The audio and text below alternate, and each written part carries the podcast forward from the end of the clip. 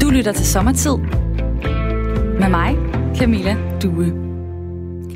Min gæst i dag er en, der har noget, de færreste danskere kan prale af. Medaljer, rigtig tunge medaljer for ualmindelig gode sportspræstationer.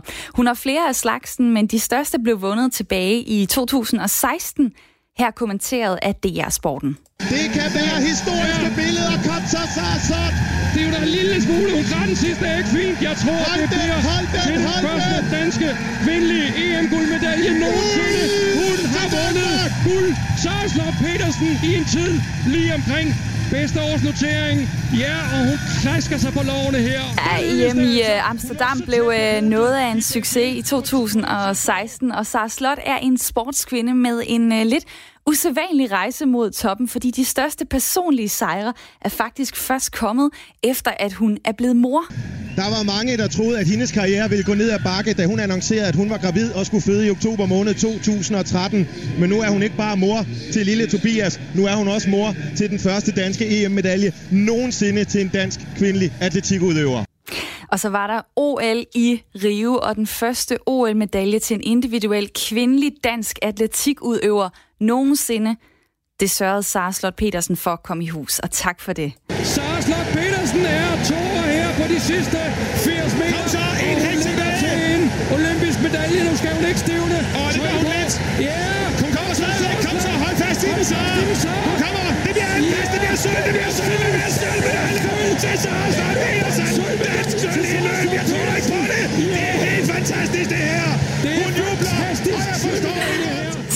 Slot Brun, hvis vi skal have det hele med. Petersen, velkommen til sommertid. Tak. Hvad, øh, den her begejstring, som kommentatorerne har, kunne du føle den selv?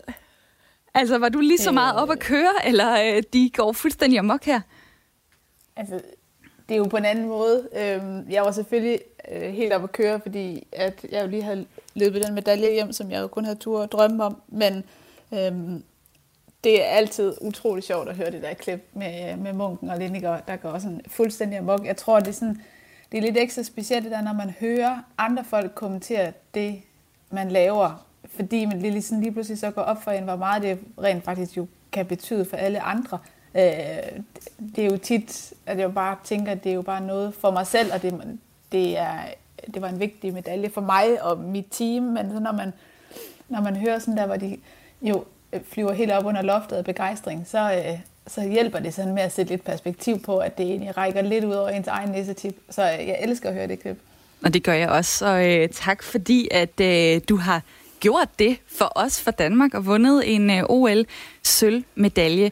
Jeg skal lige øh, høre dig, at det har jo været en øh, ualmindelig varm weekend. Har du fået trænet alligevel nu her? Ja, ja, ja, ja det har jeg. Der er ikke... Øh, mit øh, skema, det er ikke influeret af vejret. Så øh, om det havde stået ned i øh, meget tykke lovfødestråler, eller om der har været 30 grader sol, det, øh, jeg skal lave det samme. Så øh, jeg har passet min træning. Og nu her har du øh, dedikeret dig til at være med mig den næste time i øh, sommertid, hvor jeg hver dag har en øh, gæst med, som i løbet af det her år og 2020 har haft noget særligt på spil, og derfor også har en spændende pointe at dele med os andre, har en spændende historie at fortælle om det. Og vi sender sommertid til dig de næste seks uger, altså hver dag med en ny gæst. Jer, der lytter med, vil jeg også meget gerne have med i programmet. I kan skrive ind med spørgsmål øh, til Sara, så vil jeg tage dem i løbet af timen. Du kan også deltage med din øh, holdning øh, til det, vi snakker om, eller erfaring til det, vi snakker om. SMS-nummeret er 1424. Du skriver R4 i starten af beskeden, så laver du et øh, mellemrum, og så skriver du din besked her ind til programmet Sommertid. Og øh, Sara Slot, jeg har jo gerne ville tale med dig, fordi du havde planlagt at slutte din karriere som hækkeløber efter OL i 2020 lige om lidt. Det er jo så blevet en anden historie nu på grund af corona. Hvor mange nætter nåede du egentlig at ligge søvnløs, før du tog beslutningen om, om du ville tage et år til for at komme med til OL i Tokyo i 2021? Men jeg har ikke, øh, jeg har ikke haft søvnløse nætter. Det, øh, det er jo det er jo selvfølgelig en, en lidt svær beslutning, der skulle tages, men i bund og grund så er det jo også meget, altså det er jo, jeg føler jo, det er et privilegeret liv, jeg lever, så at skulle tage stilling til, om jeg vil gøre det et år mere, øh, det var jo, altså, det var jo ikke, når det kom til stykket, var det faktisk ikke så svært for mig. Øh, men selvfølgelig, øh, når jeg har planlagt mit karrierestop og mit, sådan, hvordan øh, mit fremtidige sådan, øh, liv og karriere sådan, uden for løbebanen skulle være, og at det skulle starte her efter sommeren 2020, og vi har lige købt et hus, og jamen, vi havde tænkt, at vi skulle have flere børn, og sådan, altså, der var mange ting, der ligesom sådan var i støbeskeen, så det var mere det her med at acceptere, at det, der var planlagt, og det, jeg havde drømt om, at det skulle udskydes. Øhm, og det tog, det tog lige et par dage at få vendt tingene rundt op i hovedet og finde ud af, hvad er det egentlig, der er vigtigt, hvornår. Øhm, og så jeg synes egentlig relativt hurtigt, at jeg fandt ud af, at øh, at få lov til at udleve sin hobby på højeste plan, og så få et år mere med det, det, øh, det skal man takke jer til. Jeg vil gerne vende tilbage til den øh, historie og høre lidt mere om, hvad du så har tænkt i forhold til, at det så jo først bliver øh, 2021, at du skal kæmpe for endnu en øh, OL-medalje. Senere i programmet, øh, der skal du også anbefale noget til mig og til lytterne, som vi kan lave her i løbet af sommeren, og så skal vi også tale lidt om øh, din fremtid. Men først så skal vi lige kigge på øh, dagens nyheder. Og du har taget en uh, historie med til mig. Jeg har taget en med til dig fra uh, nyhedsstrømmen i dag, som jeg synes er interessant. Uh, vil du lægge ud, Sara? Ja, det kan jeg godt. Uh, jeg synes egentlig, det, jeg, da jeg hørte opgaven, så tænkte jeg, at det er nemt nok, det kan jeg godt lige gøre der mandag morgen, lige sidde og uh, gennemgå tingene. Men jeg synes godt nok, at uh, der begynder at være sommer i det. Uh, så, øh, men jeg faldt lige over en her til sidst, som jo øh, er fra sportens verden. Uh, og det må sige, selvfølgelig er det når det er mig, men øh, jeg, jeg synes nu faktisk, at jeg beskæftiger mig relativt lidt med sport, øh, for til, hvor sportsnørdet jeg er. Okay. Men øhm, det er, øh, og det er faktisk fra jeres, øh, jeg tror endda, det er fra jeres egen kanal. Øhm, men at den poppede lige op i morges, at øh, lands, øh, nye landstræner for herlandsholdet har været ude og gå lidt i rette med øh, DBU's storsponsor. At han har været ude og øh, kritisere det her med, at man har øh, spilreklamer, og at de burde øh, forbydes. Og det synes jeg er lidt interessant, at man som landstræner går ud og... Øh, øh, jeg er sådan set enig i hans holdning, men at man tør at gå ud og, øh, og sige det, når ens, en af de største sponsorer for DBU, og derved også øh, sådan grundlaget for hans og holdets eksistens, at det er danske spil. Så øh, det, øh, det synes, den er jo helt, den er helt ny, for jeg tror, det var i morges, han sad i et af jeres programmer og snakkede om det, så jeg er lidt spændt på de næste øh, par timer og de næste dage at se, hvad, øh, hvad det laver af røre. Believe it or not, men det er også den historie, jeg har taget med til dig. vi, har ikke, øh, vi har ikke koordineret det, fordi jeg vil faktisk gerne sådan oprigtigt bare lytte til, hvad for en nyhed du har taget med. Men jeg synes da også, det er utrolig interessant, at en ny dansk landstræner i herrefodbold, Kasper Julemand, går ud allerede inden han er kommet sådan rigtig i gang med jobbet, og, øh, og tager afstand øh, fra spil- og bettingreklamer, fordi som du siger, så er, øh, så er det jo sådan, at øh, Odset er en af landsholdets øh, hovedsponsorer, øh, Odset, som er ejet af danske spillere, som jo eksisterer, fordi at folk ligesom indgår øh, vedmål øh, i forhold til sport. Det er min øh, kollega, Claus Elgaard, som har snakket med landstrænerens holdning til, til betting i det program, der hedder Fremkaldt her på Radio 4. Jeg har faktisk fundet et uh, lille klip, vi lige kan høre her. Er du også derhen, at du synes, spilreklamer skal forbydes? Ja. Hvorfor? Ja, du har været lidt inde på det, men, men altså nul tolerance tærskel, eller hvad? Ja, jeg synes godt, man kan tale om, om, om hvad der skal til. Øh, og hvis det er der, de kommer, så synes jeg, det er bedre, end at, øh, at det er, som det er nu. øh, og jeg, jamen, det er fordi, jeg har set, jeg har set masser af skæbner. Jeg, ser, arbejde, jeg har set masser af, øh, jeg arbejdet med masser af spillere. Øh, Patrick var en af dem, jeg havde ham selv her. Øh, og, men der er mange, mange, mange andre. Øh, også, øh, også store stjerner, som vi alle sammen kender, som, som ikke har flere penge, fordi de er blevet fanget af det og har haft et langt liv med det. Øh, og det skal jo i hvert fald ikke være sådan, at vi som branche er med til at opfordre til det. Sagde den øh, nye danske landstræner for fodbold, herrelandsholdet Kasper Julemand. Så Slot, lige før der brugte du ordet tør. Du synes, det er spændende, at han tør gå ud og sige det. Er det fordi, det er sådan en kamp, man ikke rigtig går ind i i sportens verden, fordi at øh, der er simpelthen for mange økonomiske interesser på spil, så man har ikke lyst til at lægge sig ud med, øh, med spil- og bettingfirmaerne? Øhm, det er egentlig ikke så meget, at det er spil- bettingfirmaerne. Det er jo selvfølgelig der, der er rigtig, rigtig meget økonomi øh, i de her år, og man ser jo også rigtig, rigtig mange atleter. Jeg har jo også selv en historie fra det, den kan vi lige tage senere. Øhm, men det er egentlig mere det her med, at han tør at gå i rette med en sponsor. Mm. Øh, og man kan sige, at det er måske øh, mere øh, moralsk retfærdigt, at man gør det mod et spilfirma, hvor man, når han jo også, som han selv fortæller, har set en masse skæbner, og derfor ligger det måske hans hjerte lidt nært, i stedet for at man gik, øh, hvis de var, jeg ved, de var sponsoreret af Arla eller et eller andet, at man ligesom gik ud og sagde, nu synes man ikke, man skulle drikke mælk, eller hvad, hvad det nu var. Ikke? Øhm, men, så det er egentlig mere det her med, at han, øh, han tør lidt at begynde at save øh, i den pind, han selv sidder på. Øhm, og og det ved vi jo ikke, ja. hvad, hvad det kommer til at, at føre til, men der Ahmed, der på sms'en skriver, han er sej og siger nej til ludomani, og dermed ja. satan respekt til ham, knus fra Ahmed. Og nummeret er 1424, ja. hvis du har lyst til at sende en sms her ind til programmet, og meget gerne et spørgsmål til uh, Sara Slot Petersen, som altså er, er med her. Kan man bet på, uh, når du løber, Sara? Ja, det kan man sagtens. Hvordan, det, hvordan har du det med det? Jamen, det er jeg fuldstændig ligeglad med, faktisk. Øh, altså, jeg vil sige, jeg, jeg ligger mig jo i den øh, side som Kasper Julemand. Jeg synes jo heller ikke, at det...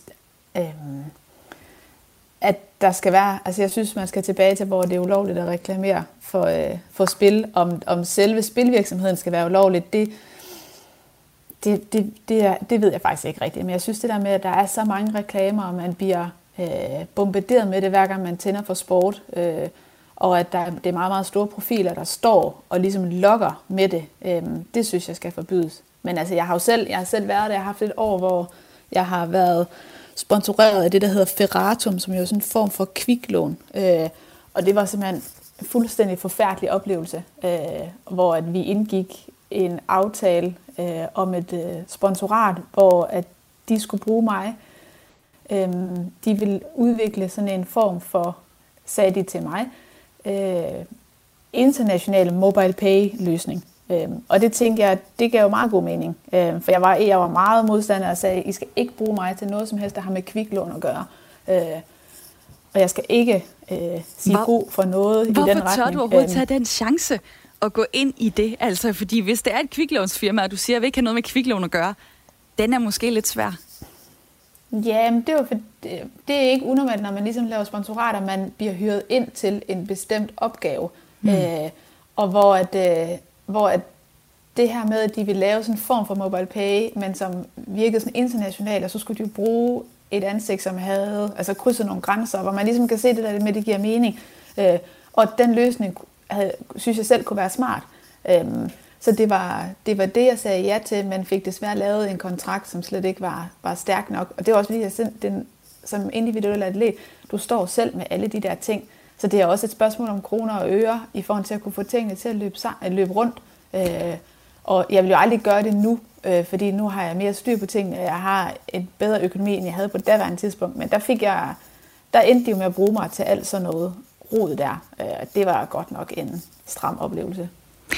Et øh, meget spændende perspektiv på, øh, på en af dagens nyheder. Nu når vi så ikke øh, to forskellige, fordi vi havde den samme, men jeg var da også rigtig glad for, at vi kunne, øh, kunne bruge noget tid på lige at, at, øh, snakke om det her. Så vil jeg gerne sige til jer derude, det her det er også et program Sommertid, hvor du har mulighed for at være med. Jeg har jo mange spørgsmål til Sara Slot. Du kan også øh, stille dem, du har øh, på sms-nummeret 1424. Du skriver R4 i starten af beskeden, så laver du et mellemrum, og så skriver du dit øh, spørgsmål, din hilsen øh, eller din kommentar her ind til programmet. Der er kommet en sms fra Jeppe fra København, som skriver, hvorfor valgte du hækkeløb og ikke for eksempel almindeligt løb? Hvad gør lige hækkeløb interessant? Jamen, øhm, det handler nok om, at jeg er landet der, hvor at jeg var bedst. Øhm, jeg kom egentlig fra fodbold, og havde sådan, jeg kunne se på fodboldbanen, at jeg kunne løbe rigtig hurtigt. Jeg kunne løbe fra alle lige meget nærmest, hvor langt et forspring de havde fået. Øhm, men mine sådan, evner med bolden var nok, hvad man vil sådan kalde relativt begrænset. Mm-hmm. Øhm, så øh, mine forældre bor lige ved siden af Aarhus Stadion, så det var sådan naturligt at gå, at gå derned og sige, at jeg tror, jeg kan løbe hurtigt. Øhm, og så kom jeg direkte i sådan en sprint- og hækkeløbsgruppe. Øh, og det var sådan en seniorgruppe, øhm, for der var ikke rigtig noget ungdomsatletik, dengang jeg, øh, jeg meldte mig ind. Øhm, og der havde jeg bare en træner, der havde, en for, der havde forkærlighed for hækkeløb. Han ligesom synes, at det skulle alle prøve, fordi at han godt han har været i gamet i lang tid, og vidste ligesom, hvis man skulle noget internationalt, så er det sindssygt svært som helt almindelig øh, dansker med den genetik, vi nu har, at gøre sig gældende. øh, hvor at lige så snart der kommer noget mere teknik ind over, så kan vi bedre, øh, så har vi en force, fordi vi har rigtig meget viden øh, om øh, teknik og træningsopbygning og sådan. Så det var egentlig øh, både, at jeg var rigtig god til det, men også et ret øh, bevidst valg fra en tidlig alder, at hvis jeg skulle kunne gøre mig gældende, så skulle der være et højt teknisk element, øh, og det er der i min disciplin. Og er det sjovere at løbe hækkeløb, end bare at løbe almindeligt? Altså det synes jeg. Man kan sige, så har jeg jo også udviklet altså, en kærlighed til det, og jeg synes jo, det er virkelig, virkelig skægt. Øh, og jeg synes ikke, det er særlig sjovt at løbe, når der ikke er nogen hække. Jeg kommer... Det er svært at sige, men det lyder åndssvært, at man, jeg kommer næsten sådan lidt til at kede mig. Øh, hvor at, øh, jeg synes, det er spændende det der med, at der hele tiden er noget, jeg skal forholde mig til. Der hele tiden står en, en hæk, og hvis der ikke står en hæk mere, så er det fordi løbet er slut. Øh, så det fungerer godt til mit hoved, øh, fordi øh, mit, øh, mine tanker, de, øh, de spinder meget hurtigt rundt, nærmest hele tiden. Øh, og især når jeg er nede og træne, og især når jeg konkurrerer. Så øh, det er godt for mit tankemøller, at der er de her hække, fordi så er der nogle faste ting, jeg skal tænke på. Hvor hvis jeg løber uden hække, så er det som om, så overtager mine tanker lidt. Øhm, og det er som om, jeg får aldrig sådan rigtig mit, mit fulde potentiale ud på dem, der ikke har hække på, fordi jeg bliver, jamen jeg bliver på en måde revet, revet lidt af sted af mine tanker og glemmer på en eller anden måde. Det kan lyde dumt, når man er professionel og har været i game i lang tid, men det er på som, jeg glemmer lidt bare løb-agtigt. Øhm, jeg kommer til at ligge og analysere og reflektere nærmest over hver eneste skridt, når der ikke er hække. Og lige så snart der står en hæk, jamen så er jeg tvunget til at rette mine tanker derhen, og så kan jeg ligesom få mit fulde potentiale ud. Øhm, så, øh, så det er en blanding, jeg synes er sjovt, og så er det der, jeg er bedst. Og det er da et øh, fantastisk dejligt langt svar til øh, Jeppe på sms'en. Dig derude, du kan jo altså også stille øh, spørgsmål til Sara Slot. Nummeret er 1424. SMS-nummeret, du starter din besked med R4, så laver du et mellemrum, og så skriver du lige præcis det, du har øh, lyst til. Tak for de øh, beskeder, der allerede øh, kommer nu. Om en lille måneds tid, så, øh, så skulle vi jo have hæppet på, øh, på dig, Sara, og på alle de andre danske sportsfolk øh, til OL i Tokyo, men det fik øh, coronaen jo sat en stopper for. Og jeg, jeg kommer tilbage til det med aflysningen lige om lidt, men jeg vil godt lige starte med en besked, som du skrev på Instagram. Øh, den lød sådan her. Jeg husker tydeligt følelsen på vej hjem i flyet fra træningslejr i januar 2020. Stor lettelse og taknemmelighed over aldrig mere at skulle igennem en grundtræningsperiode i mit liv. Men ting ændrer sig jo åbenbart. Og ja, det gør det jo. Det øh, kom jo bag på dig og os alle sammen, at øh, vi ikke kunne leve det liv, det planlagte liv, vi, øh, vi havde her i øh, 2020. Prøv lige at tage os øh, med bagom, altså en grundtræningsperiode. Hvad er det, og hvor meget arbejde ligger der i at blive klar til de helt store konkurrencer, for eksempel OL og EM?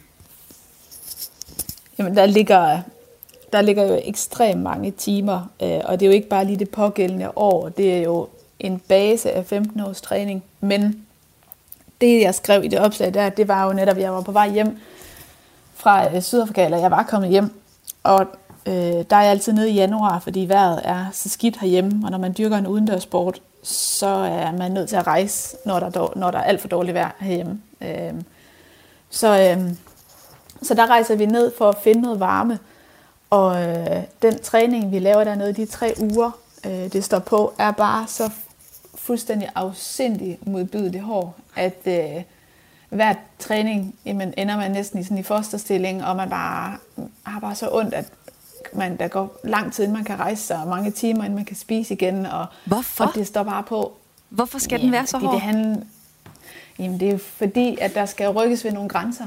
Øh, så den disciplin, jeg laver, den er ekstremt hård. Øh, øh, hvor at man de sidste 100 meter øh, løber med rigtig, rigtig meget syre i, i hele kroppen, øh, fordi ens krop jo øh, synes, man skulle være stoppet. Øh, men, men nu er den jo 400 meter lang, og det er jo, det er jo også det, der det, det er sjove ved den disciplin. Sjove i godsetegn, fordi det er virkelig ikke sjovt. Men, mm. men det er jo fedt det der med, når man øh, presser sin krop helt derud, hvor at kroppen egentlig beder om, at den skal stoppe, hvor det så bliver noget mentalt. Øh, så jeg er nødt til at skubbe til de grænser, næsten til hver eneste træning. Øhm, og det er det, vi gør rigtig meget der i december og i januar og i februar. Øhm, det er helt klart det tidspunkt, hvor jeg synes, træningen er allerhøjest, fordi der er en voldsom stor mængde. Og så er der også en rigtig høj intensitet, og kombinationen af de to, det er bare ulideligt. Så jeg var vildt glad for, at jeg ikke... Altså jeg kan huske, at jeg snakkede med nogle af mine holdkammerater dernede, og sagde, sidste træning i Sydafrika, i morgen skal vi hjem. Jeg skal aldrig mere det her. Ikke at jeg jo ikke kommer til at træne, men jeg, jeg er jo ikke tvunget til det, så jeg kan ligesom bare komme, når jeg har lyst. Så det var, øh, det var skæbens ironi, at øh, Ja, så skal jeg igennem det en gang til. Og det gode det er jo, at på sociale medier, så får man skrevet ting ud, som, øh, som hænger derude, og som man ikke lige måske får, øh, får slettet. Så derfor så kan jeg også læse med i dine tanker øh, i forhold til, at, øh, at du jo var øh, ret lettet over ikke at skulle igennem så hård en periode. Nu er det jo så juni måned, og øh, OL vil være i næste måned. Hvor vil du have været så i din, øh, hvad kan man kalde det, form nu? Altså, øh, hvor meget vil du være, være fuldstændig øh, topklar der vil, det vil jeg være ret meget. Okay. Øh, med en måned tilbage, så vil jeg vil have løbet øh, konkurrencer den seneste måned. Øh, ville nok have været øh, gået ned i en lille træningsperiode nu, fordi man kan ikke holde sin, sin topform i, over sådan en hel sæson. Det kan man holde i et par uger, øh, hvor man ligesom piker sådan fysisk helt. Så jeg ville have løbet nogle konkurrencer for at have været blevet helt skarp på nogle delelementer i løbet. Så, og så på nuværende tidspunkt ville jeg jo nok øh, være i Danmark, men vil om en uges tid skulle rejse til Japan. Øh, så vidt jeg husker, det kan jeg ikke 100% huske. Men, øh, og så skulle vi have haft en pre-camp derovre og forberedt øh, OL. Og så skulle du øh, forhåbentligvis øh, kunne levere noget rigtig godt, for eksempel det her. Så hvordan ser det ud i ansigtet? Er der overskud? Ah, det er koncentrationen primært. Ja, men jeg synes, det er mere koncentration, end det er nervøsitet. Og så er starten gået. Lad os se, hvordan Sara Slot på bane 4 kommer afsted her. Sara Slot Petersen, og det ser rigtig fornuftigt ud, det her, 200 meter.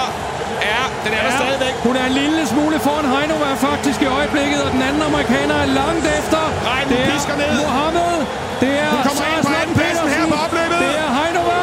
Sara Slot Petersen er to her på de sidste 80 meter. Kom så, en helt tilbage. Til en olympisk medalje. Nu skal hun ikke stivne. Og let. Ja. Hun kommer stadigvæk. Kom så, hold fast i den, så. Hun kommer. Det bliver en plads. Det bliver sølv. Det bliver sølv. Det bliver sølv. Medalje til Sara Slot Petersen. Dansk sølv i løb. Jeg tror ikke på det. Det er helt fantastisk, det her. Hun jubler. Og jeg forstår det godt. Fremragende. Og lad os se tiden. 53-13 til Mohammed. Det bliver også personlig rekord. Det her til Sara Slot Petersen. 53 Søren, altså 2016 øh, i Rio. Hvad, hvad husker du nu? Altså, er det selve løbet? Er det der, hvor du krydser målstregen? Er det der, hvor du får Dannebro over skuldrene? Eller hvad står ligesom øh, klarest for dig efter den kæmpe præstation at få OL-sølv? Mm, jeg synes ikke, der er et... Øh, jeg kan huske mange faser af løbet. Nogle gange, så kan jeg slet ikke huske løbet. Øh, og det har jeg egentlig heller ikke kunnet øh, sådan i de første år efter, men jeg begynder at kunne huske mere og mere af det, sådan de tanker, øh, der gik igennem mit hoved ved de, øh, ved de hække, der ligesom, der er jo 10 hække, og så kan jeg huske, at da jeg var ved tredje hæk, så tænkte jeg det her, og da jeg var ved femte hæk, tænkte jeg det her. Øhm, så, øh, så jeg synes heldigvis, at jeg er ved at få mine erindringer, eller min, min hukommelse tilbage om det meste af det, fordi det var så fantastisk et øjeblik, så har jeg faktisk været lidt ked af, at jeg ikke sådan ordentligt har kunne huske det. Øhm, men øh, det står øh, meget klart for mig, hvordan jeg havde det inden. Altså der, der står bag startblokken, hvor de også snakker om, at, at det ligner, sådan, at jeg er fokuseret, og jeg er ikke så nervøs. Øh, og det var også rigtigt. Jeg havde, øh, jeg havde det rigtig godt mentalt i den periode, hvor jeg havde sådan en øh, øh, fornemmelse af, at det kunne jeg sagtens det her. Øh, hvor det er jo tit, at man kan blive så nervøs, at man begynder at tvivle på sine egne evner. Men jeg havde det, jeg havde det rigtig, rigtig godt, og jeg var faktisk ikke i tvivl om, at jeg skulle gå ind og levere et godt resultat. Så det var sådan en fed fornemmelse at stå der, og, og så stå i en OL-finale, som jeg, noget jeg kun havde tur at drømme om, og så stå der og egentlig føle sig øh, godt forberedt, og føle sig tryg ved, at jeg nok skulle gå ind og levere. Og, øh, og så kan jeg også huske ned af sidste langside, hvor jeg ligger øh, ret klart tor. Øh, der jeg har løbet vildt, vildt koncentreret de første 300 meter og prøvet at abstrahere fra, at det her det er en OL-finale, og at lige om lidt kan jeg forhåbentligvis skrive historie og få noget, som jeg aldrig nogensinde havde troet skulle lade sig gøre.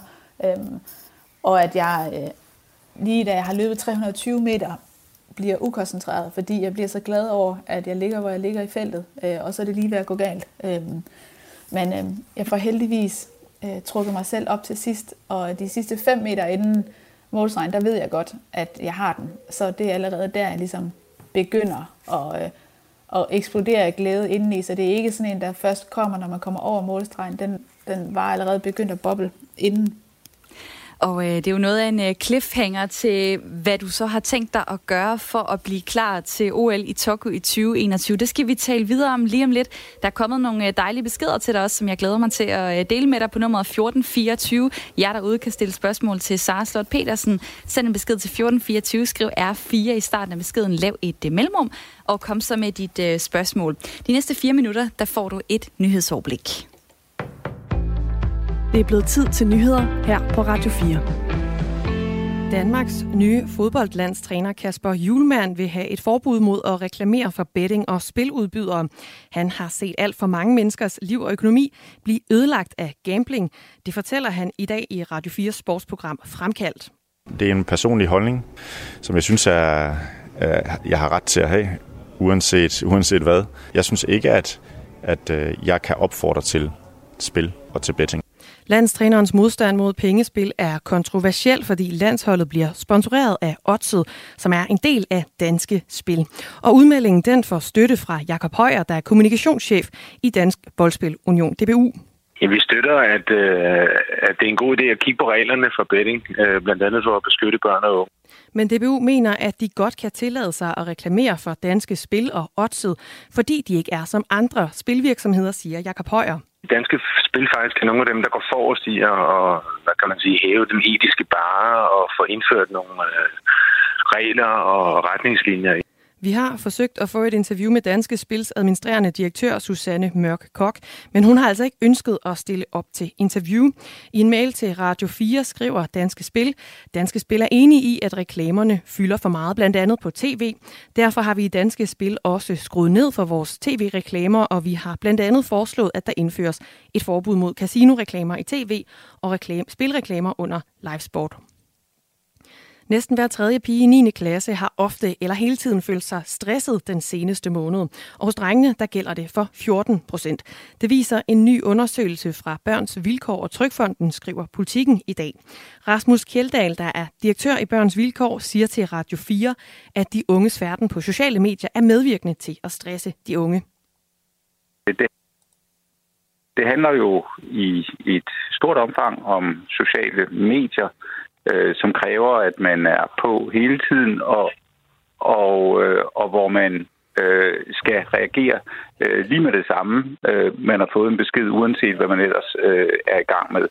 Og, øh, og ligesom leve op til nogle forpligtelser, som altså kan stresse mange. I 6. klasse er de unge markant mindre stressede. 13 procent af pigerne og 6 procent af drengene svarer her, at de ofte eller hele tiden har følt sig stressede. I dag begynder sagen mod to unge svenske mænd, der sidder anklaget i Københavns Byret for at stå bag en bombeeksplosion ved Skattestyrelsen i august sidste år. Står det til anklagemyndigheden i sagen, så skal retten dømme de to efter en terrorlignende bestemmelse. De to tiltalte mænd, der henholdsvis er 24 og 23 år, har siden anholdelsen nægtet sig skyldige og ventes at blive afhørt i retten i dag. Det forventes, at der falder dom i sagen den 7. juli. Kronprinsesse Mary er blevet udnævnt til præsident for WWF, Verdensnaturfonden i Danmark.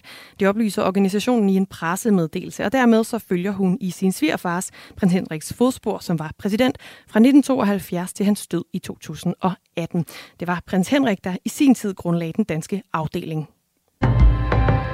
Den vestlige del af landet får efterhånden mest skydevejr med byer flere steder, lokalt måske også med torden. Længere østpå nogen sol, men fra i eftermiddag også der lokal regn eller tordenbyer. Temperaturer mellem 17 og 22 grader, varmest bliver det østpå.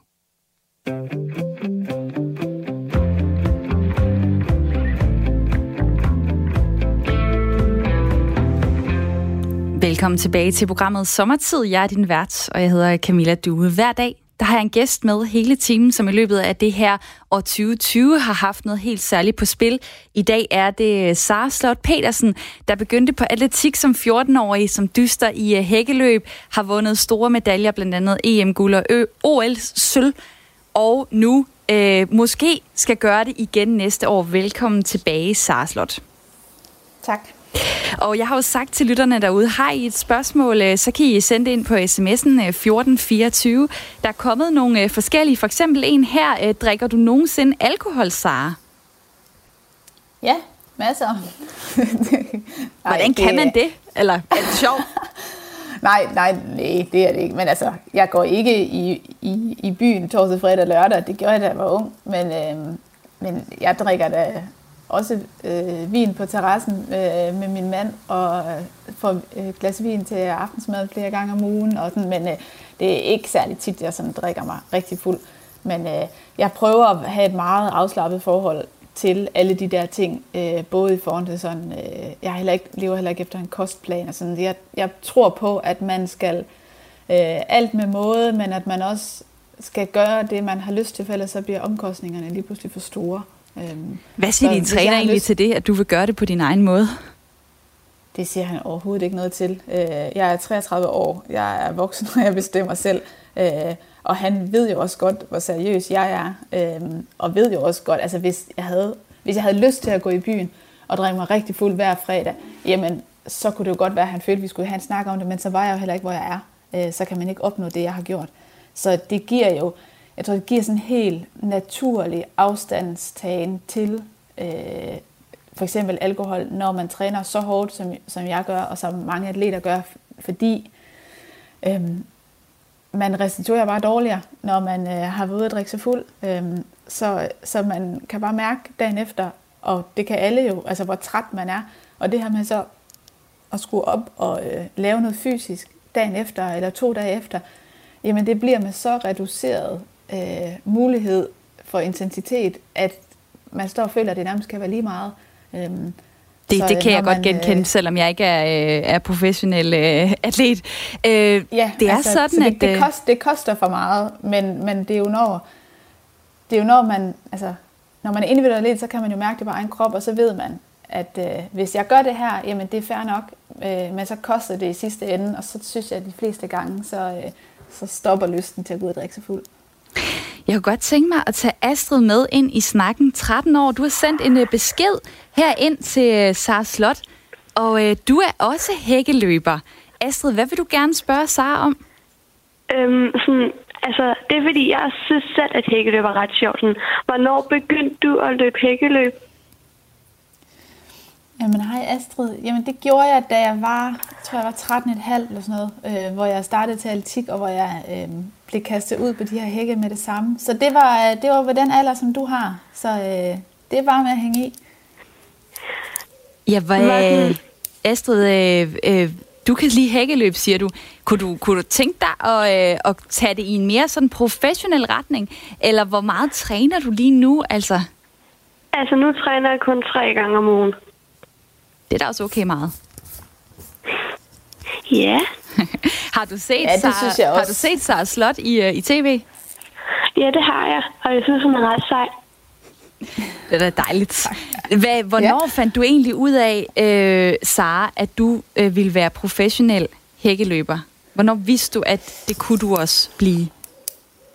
Jamen, det, det ved man sådan relativt sent, fordi det faktisk er rigtig svært at blive professionel inden for individuelle idrætter i Danmark. Det er, det er vildt svært, hvis man ikke er fodboldspiller eller håndboldspiller, øhm, og, og lever af sin sport. Men jeg tror, da jeg var en 16-17 år, kunne jeg se, at jeg havde et stort potentiale også internationalt, så der begyndte jeg i hvert fald at drømme om at komme med til OL. Men det var først meget, meget sent, at den her professionelle tanke kom ind. Så det har, for mig har det aldrig været økonomien, der har drevet det. Der har det været lysten til at løbe over de her pokkers hække og se, hvor hurtigt jeg kan gøre det, der ligesom har drevet det. Og at det så de sidste år også er blevet mit arbejde, det har jeg jo bare synes har været vildt fedt. Men det havde jeg egentlig aldrig troet var muligt.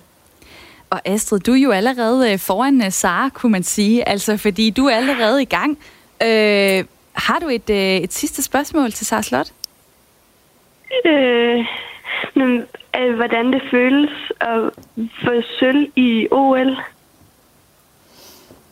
Øh, jamen, det, det føles... Øh, jamen, lige på dagen, der føles det... Jamen, det føles næsten naturligt. Men, og det, det, det var fordi, jeg havde på en måde, jeg, jeg troede så meget på, at jeg kunne, så da jeg kom ind over målstregen, der var det jo, det var jo ikke sådan en stor overraskelse for mig, netop fordi, at jeg havde sådan på en måde lidt forventet det, fordi jeg havde løbet vildt godt det år. Øh, så det er egentlig mere sådan årene efter, hvor det ikke er gået helt så godt, at jeg er blevet noget mere sådan ydmyg og taknemmelig over øh, den oplevelse, jeg egentlig øh, fik i OL, og den præstation, jeg leverede.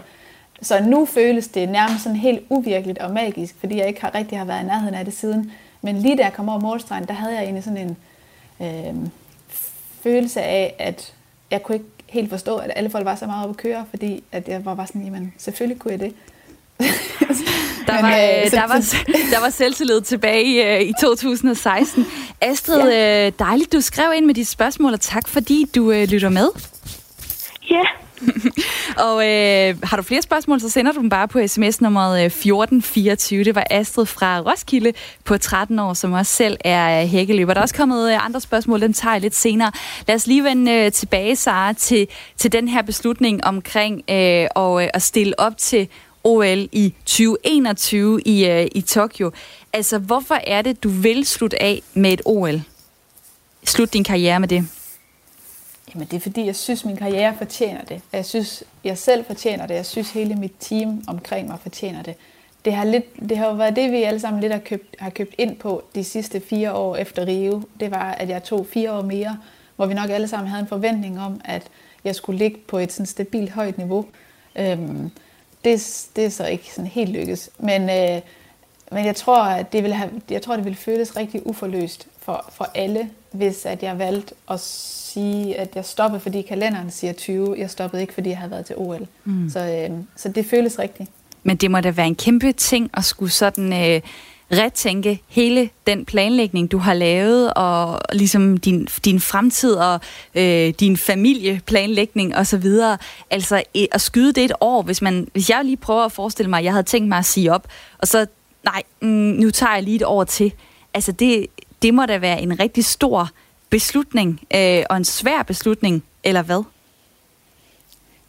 Ja, både og. Også fordi det er jo noget, jeg har vidst siden OL 16. Min oprindelige plan var jo faktisk, at jeg skulle stoppe efter 16. Øhm, men så oplevede jeg jo lige pludselig, at jeg fik hævet mit niveau helt voldsomt, og så havde jeg jo øh, masser af mental og fysisk energi til at blive ved. Øhm, men så har jeg også hele tiden vidst, at så hed det 20, og så hed det ikke mere, fordi så ville jeg være øh, 33. Øh, og så, så er man også ved at være øh, der, hvor man godt må sætte pikskoene på hylden. Øhm, så det er jo ikke engang bare det sidste år, jeg har haft bestemt mig for det. det den plan har jo ligget klar i fire år. Så ja, det er, det er da lidt øh, specielt at skulle udskyde det hele, men nu hvor jeg har fået det sådan på afstanden, så, jamen, så jeg tænker ikke rigtig over det mere. Jeg tror også, fordi det er jo det liv, jeg har haft de sidste 15 år. Så øh, det er jo egentlig bare, de har taget en sæson mere, og det har jeg gjort i 15 år, så, så det kan jeg også lige gøre i 16. Øhm, og men, øh, til nye lytter, der lige øh, har tændt for Radio 4, så er det her programmet Sommertid. Det er Sara Slot Petersen, atletik Hække, løberen, der er med mig her øh, frem til klokken 10, og du kan stille spørgsmål på sms'en 1424. Hvis du har lyst til det, begynd din besked med R4, lav et øh, mellemrum, og øh, spørg så øh, Sara om det, øh, du lige øh, tænker på, mens du lytter til vores øh, snak. Fordi det her det er et sommerprogram, øh, så skal vi også tale lidt om øh, sommerferieplaner. sol. Det er sommer, det er sol, og det er søndag. Smiler hver i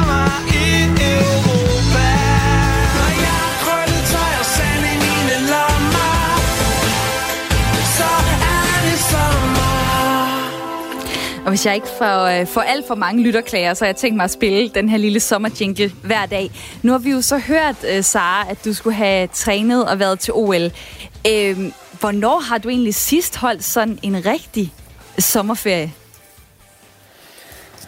Jamen, øh, ja, det har jeg nok, da jeg var 14 år eller sådan noget, tror jeg, med mine forældre. Øh, fordi atletik, det er jo en sommersport, øh, og der ligger sæsonen fra øh, maj til september, og der er altså ikke noget, der hedder, der hedder ferie. Øhm, men, men nej, jeg holdt, nej, jeg holdt jo faktisk lidt sommerferie i 13, men det var fordi, jeg var gravid. Så der var jeg ikke ude at løbe konkurrencer. Så øh, der sad jeg hjemme og var, var tyk og havde det alt for varmt. Øhm, men, øh, men ellers så holder jeg ikke, altså jeg holder ikke sommerferie, fordi det, det spiller ligesom bare ikke sammen med at være top atletikudøver. Er det så hen over efteråret, eller hvornår får du så den øh, pause, som, øh, som også andre får i løbet af sommeren? Ja, jeg har, jeg har to-tre uger fri øh, der i, øh, i september. Vi starter altså op som 1. oktober, og så har jeg en uge i marts, og det er det, er det der er. Men altså, jeg, det er der, hvor jeg har helt fri, men det føles jo ikke, altså, hvad skal vi sige, som, som et almindeligt arbejde, det jeg laver, fordi jeg, jeg rejser jo verden tynd med konkurrencer og træningslejre. Jeg ser ekstremt mange spændende ting og møder mange spændende personer, så det er jo ekstremt privilegeret. Men lige sådan noget med øh, sommerferie, det, det har jeg aldrig prøvet. Der er mange, der sådan ikke kan forstå, at jeg ikke bare lige kan tage med til Skanderborg Festival. Øh, men jeg var sådan, det, det, det dur bare ikke. Øh, men jeg, det er ikke et, altså, jeg lider ikke afsavn. Det gør jeg godt nok ikke. Hvad så nu, hvor, øh, hvor dine planer er, øh, er ændret? Hvordan er det at måske få en lille smule mere ro på her i, øh, i løbet af juni, juli, august? Men det er... Øh, jeg vil egentlig helst være fri, må jeg indrømme, fordi at jeg, jeg laver jo det, jeg elsker, og øh, når jeg har... Øh, når jeg så lige pludselig har god tid, jamen, så er det jo fordi, jeg ikke kan komme ud og konkurrere. Øh, og jeg synes, jeg har fået masser af ro på i hele den her coronanedlukning. Så jeg, jeg føler egentlig, at jeg trænger til at komme ud og løbe nogle konkurrencer. Øhm, men øh, hvis det ikke, øh, vi ved ikke nu, om det bliver muligt, øh, og hvis det ikke gør, jamen så, så er det med at vende til det positive, så nyder jeg jo bare at have lidt, lidt tid hjemme, men, men selvom jeg ikke skal ud og løbe en masse konkurrencer, så kan jeg jo stadigvæk ikke tage på. Altså, jeg kan stadigvæk ikke holde sommerferie, for jeg skal jo være i nærheden af mit stadion og min træner, og det her i Aarhus.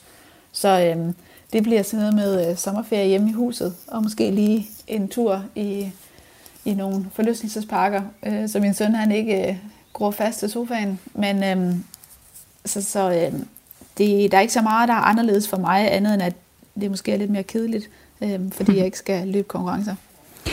Og du er jo glad øh, for Aarhus, så du skal give os en anbefaling til noget, øh, jeg kan lave noget, som lytterne kan kaste sig over en, øh, en sommeranbefaling, og du har fået frit spil til, hvad du kunne tænke dig at, øh, at pege på. Ja, og der, måtte jeg jo, der, der kom jeg jo virkelig til kort, fordi så, så går det op for en, øh, hvor lidt øh, tid man faktisk bruger på sådan noget. Øh, fordi jeg er, jo, jeg er jo aldrig turist rigtig nogen steder, så... Øh, men, jeg, men et sted, jeg bruger meget tid, men det er jo selvfølgelig også, fordi det er her, jeg bor, og det er derude, jeg træner om vinteren, det er med Seleskovene øh, i det sydlige Aarhus, som jeg synes er et fuldstændig fantastisk område. Så der synes jeg, at man skulle gøre sig selv den tjeneste. Og øh, når man nu alligevel skal besøge Aarhus i sin sommerferie, som jeg jo tænker, man skal, for det er jo en rigtig dejlig by, så, øh, så synes jeg, at man skal, øh, man skal starte nede, øh, nede ved Varna. Der ligger den uendelige bro, som er vores den her runde bro, vi har, som er øh, helt fantastisk at stå ude på det aller yderste af den. Og så skal man ikke kigge ud af vandet, fordi det kan man jo gøre alle steder, men så skal man kigge ind på skoven.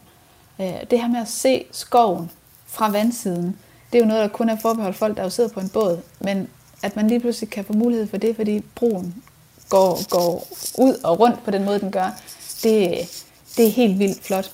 Og så skal man gå langs stranden eller op i skoven, øh, hele vejen ud til Moskov. Øh, det er 6 km, så det, det, det kan man godt. Og så skal man, øh, skal man se sig på Skovmøllen, som er sådan en restaurant, der ligger derude, og så skal man spise stjerneskud. Øh, fordi de har seriøst det bedste stjerneskud, jeg nogensinde har smagt. Øh, og så ligger det bare i helt fantastiske omgivelser. Så øhm, det må være mit, øh, mit lille tip. Øhm, det er da som om, at du, synes, øh, du har været turguide i et uh, tidligere liv. Altså Marcelesborg skovene i uh, Aarhus. Gå langs vandet ud på den her bro, som altså er speciel, fordi den er rund. Så man går ikke bare ud og ind, man går ligesom en rundtur ude på vandet øh, gå øh, op til Moskov Museet, og så øh, slut på, øh, på Skovmøllen med et øh, stjerneskud. Det lyder da ekstremt dejligt. Jeg har også fundet en øh, anbefaling for dig, til dig, fordi du er jo øh, en Aarhus pige, øh, og har for første gang en, en lidt længere sommer her i øh, Aarhus, så jeg er så gået på opdagelse i, hvad for nogle muligheder der kunne være, og øh, faktisk så startede det her tilbud øh, i København, hvor Kunsthal Charlottenborg øh, lavede sådan nogle bike art tours, altså cykelkunstture, øh, ture, hvor man øh, kan opleve gratis kunst, som står rundt omkring i byen ved at cykle rundt og se det. Nu er der så også indgået nogle samarbejder med andre byer i Danmark, og der findes også en tur her i Aarhus. Og derfor så kan jeg sige hej til dig, Nadja Donnerborg. Velkommen til. Tak skal du have, Camilla. Udstillingskoordinator ved Kunsthal i Aarhus, som er en af dem, der har været med til at sammensætte den her rute. Øh, hvad er det, det går ud på? Hvorfor vil I have os ud på en øh, cykel rundt og se kunst? Jamen, det er egentlig meget simpelt, og det øh, hænger lidt sammen med noget det, Sara sagde, at øh, når man bor i Aarhus, så ligger man et mærke kunst, der er ude i byrummet. Og noget af det, vi jo gerne vil, udover at turister kan få blik på samtidskunsten i Aarhus, det er altså at give almindelige oceaner øh, lidt et andet byen, øh, øh, syn, på, øh, syn på, på byen, de, øh, de færdes i til daglig. Så det har været øh, tanken bag den her cykelrute, som man jo også kan, kan gå eller løbe, hvis man vil. Det er, at man øh, kan, kan opdage noget helt nyt ved byen, man ikke har set før. Og den er cirka 9 kilometer. Øh, Sara, hvor hurtigt vil du kunne løbe den rute? Det vil jeg ikke kunne løbe særlig hurtigt. Jeg er helt vildt hurtig til at løbe 400 meter, men jeg er helt vildt langsom til at løbe kilometer. Så øh, det tænker jeg, at der er rigtig mange lyttere, der, der kan løbe den væsentligt hurtigere. Det kan være, at... Så jeg tror, jeg tager cyklen. Det kan være, at der er lavet nogle stop, sådan, hvor du så kan løbe 400 meter, og så se noget. Stop 400 meter, se noget. Hvordan, øh, hvordan har I egentlig øh, sammensat øh, ruten, Nadja? Øhm, der er rigtig meget samtidskunst i byen. Så vi har lidt valgt vores øh, yndlingsværker. Så man kan se, at det har været lidt en fælles opgave, hvor vi alle har kommet med noget bud på, hvad vi synes, der er spændende, og så har vi kogt det ned til, til 11 forskellige punkter. Og, ja. og kunst, altså øh, hvad for en slags kunst taler vi om? Hvad kunne det være? Jamen, det er jo samtidskunst, med, så det er helt bredt. Vi har jo både øh, nogle klassiske skulpturer, kan man sige. Og så har vi nogle lidt mere øh, gemte, gemte værker. Øh, nogle neonværker blandt andet også. Nogle hvad sagde du? Undskyld, det kunne jeg simpelthen ikke høre. Øh, neonværker. Neonværker? Ja. Og hvorfor er de spændende? Mm, Jamen, de er jo spændende af forskellige årsager. Øh, det ene har, øh, et en, det ene værk er jo et af Astrid Gessing, som er øh, et lille bitte værk øh, inden under St. Clemens Bro, som man egentlig skal lede rigtig rigtig godt efter for at finde. Og det er jo noget, det vi synes, der er interessant, at, øh, at der findes de her skjulte kunstværker rundt omkring i byen, øh, som man kan, man kan gå på udkig efter. Men heldigvis så, så, er interessant. så viser I vej til det uh, via en uh, rute. Nadja Donnerborg, tak fordi du var med og lige at give en anbefaling her til Sars Slot. Ja, tak. Udstillingskoordinator ved Kunsthal uh, Aarhus, som er en af dem, der har været med til at sammensætte denne her Bike Art Tours. Og der skulle være nogle øh, flere ruter på vej også til Aalborg, Odense og Esbjerg i løbet af sommeren. Og øh, kortet her med, øh, med rutens 11 punkter kan downloades på Kunsthal Charlottenborgs hjemmeside, hvis man nu enten bor i Aarhus og har lyst til at se det, eller skal på en øh, turistdag, måske en ferie i Aarhusområdet, så kunne man jo øh, hoppe op på en øh, cykel. Det her det er programmet Sommertid. Øh, hækkeløber Sara Slot Petersen er med frem til kl. 10, og der er kommet nogle spørgsmål til dig, Sara, på sms'en 1424. Der er øh, Peter Johansen, der skriver, hvad tænker du, man skal gøre for at skærpe interessen for dansk atletik blandt unge mennesker, som kan give flere aktive i klubberne? Jeg, jeg tænker, at man skal øh, øh, sørge for at uddanne idrætslærerne øh, godt, og så skal skolerne sørge for at have nogle ordentlige faciliteter. Fordi interessen den kommer lige så snart man har prøvet det på egen krop, og så finder man ud af, hvor fuldstændig fantastiske atleter det er, der øh, er dygtige til atletik. Øhm, så det, fordi alle, der er mange, der interesserer sig for fodbold, men det er også, alle har jo haft en fodbold i, i fødderne, og kan se, at det, man ser i fjernsyn, at det er nogle vilde ting, de kan, som man ikke selv kan. Så det er lige snart, man får bragt sig selv i spil, øh, og kan se, når jeg kan springe 3 meter længdespring, shit mand, de der kvinder, de ligger og springer 7 meter, så får man sådan en helt anden respekt for det, man sidder og ser, for ellers så kan det være svært at forholde sig til. Så det, jeg tror, det er noget med, at man skal man sørge for, at de unge, og det gælder jo mange forskellige sportsgrene, at de skal prøve det på egen krop, både så de forhåbentlig kan blive fanget af det, men også så de kan få en referenceramme. Også et øh, spørgsmål fra Morten her. Hvornår blev du klar over, at du var mere end almindelig god til at løbe? Og så et tip til at give dig selv lov til at spise flødeskumskager. Tænk på, at de enkelte celler i kroppen har brug for fedt og sukker Tak for vilde stadionoplevelser, skriver Morten. Men altså, hvornår blev du klar over, at du var en særlig atlet? Det gjorde jeg egentlig nærmest lige så snart jeg kom ned på atletikbanen. Øh, jeg tror, jeg satte en dansk rekord til min allerførste konkurrence. Øh, så øh, så det, der kunne jeg godt se, at, at der havde jeg noget potentiale. Men en ting er også at være en dygtig ungdomsløber, og noget andet det er at blive en god senior. Så jeg vidste, at jeg havde potentialet, men jeg vidste også, at der lå exceptionelt meget hårdt arbejde forud. Og, øh, og jeg behøver ikke nogen undskyldninger til at spise flødeskumskager. Det, øh, jeg er bestemt ikke fanatisk, og jeg, øh, jeg løber det af mig, så det er, ikke, det er ikke noget problem. Jeg tror, jeg spiser min andel. Du spiser, hvad du vil, og du drikker også en gang imellem alkohol. Det er kommet lidt bag på mig, men øh, en spændende øh, indstilling, synes jeg, til det at være øh, sportsatlet, at man også kan leve det, jeg vil kalde et lidt mere almindeligt liv. Øh, nu er det altså øh, 20, 2021, du kigger frem mod OL i, øh, i Tokyo. Hvordan, øh, hvordan tror du egentlig, du vil have det, når, når den konkurrence er færdig, altså at du ligesom stopper din karriere?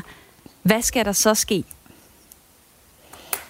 Ja, det, øh, der skal jo ske det, at så skal jeg øh, prøve at øh, forsøge mig med at leve et lidt mere almindeligt liv, tror jeg.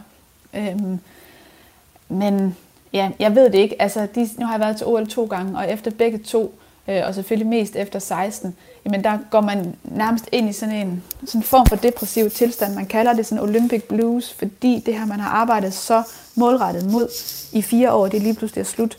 Øhm, så, øh, og så når det så bliver kombineret med et karrierestop, så tænker jeg, at det bliver, jeg tænker, det bliver, det bliver rigtig hårdt, og der bliver sikkert nogle dage, hvor jeg er rigtig glad, og det bliver nogle dage, hvor jeg nærmest ikke nok ikke kan komme ud af sengen, fordi jeg bare er ulykkelig og ikke rigtig ved, hvem jeg så er, når jeg ikke er løber mere. Øhm, men øhm, ja, det er et privilegie, privilegie at kunne få lov til selv at bestemme, når man vil slutte, og det håber jeg jo, at jeg får lov til med OL 21. Så, øhm, så jeg tænker, det bliver, jeg tænker, det er det rigtige. Hvordan, øh, hvordan forbereder du dig egentlig på det? Fordi det lyder jo ikke særlig sjovt. Altså at skulle øh, måske gå ind i en lidt depressiv tilstand. Nej, men det er jo når der er noget, der har betydet rigtig meget, og, det er noget, og når man har gjort det rigtig mange år, så når det stopper, og alt skal jo stoppe på et tidspunkt, øh, jamen så, så vil det jo øh, påvirke ens øh, følelser og sådan mentale tilstand. Det er jo bare fordi, det har betydet noget for mig i rigtig, rigtig mange år.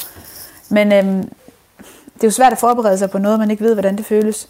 Men det, jeg har gjort, det er, at jeg har sagt til mig selv, at jeg skal øh, have økonomisk rådrum til at kunne have et par måneder, hvor jeg ikke skal have et job. Altså det der med ligesom at købe mig øh, tid til at ligge på sofaen og finde ud af, hvem er det, jeg er, når jeg ikke er løberen. Øhm, men jeg har egentlig også en tro på, at, altså, at der åbner sig døre, når der er nogle andre, der lukker. Så der, jeg er sikker på, at der byder sig et eller andet spændende, som jeg får lyst til at kaste mig over.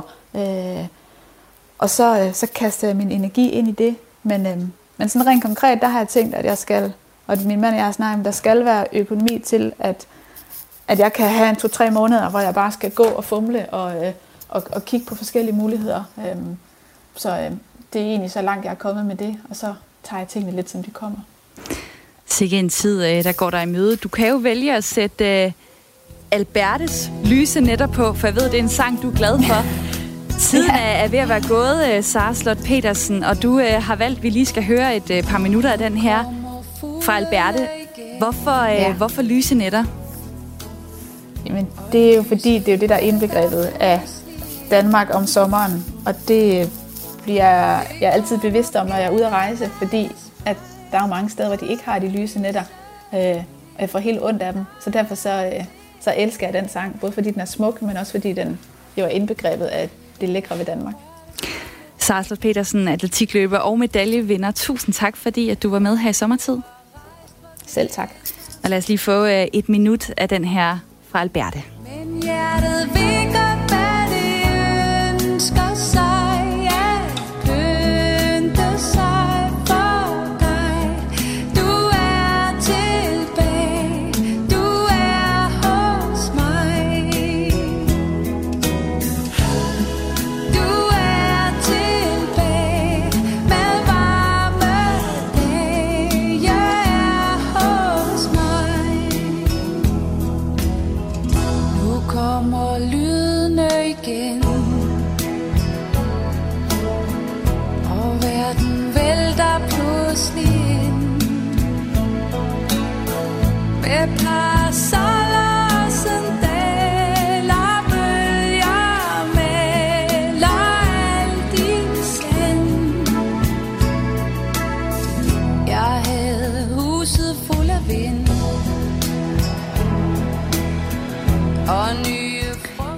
Tak fordi at du lyttede til Sommertid i dag med Sara Slot Petersen. I morgen får jeg besøg af Bornholms borgmester Vinnie Gråsbøl. Det er fra klokken 9 til 10.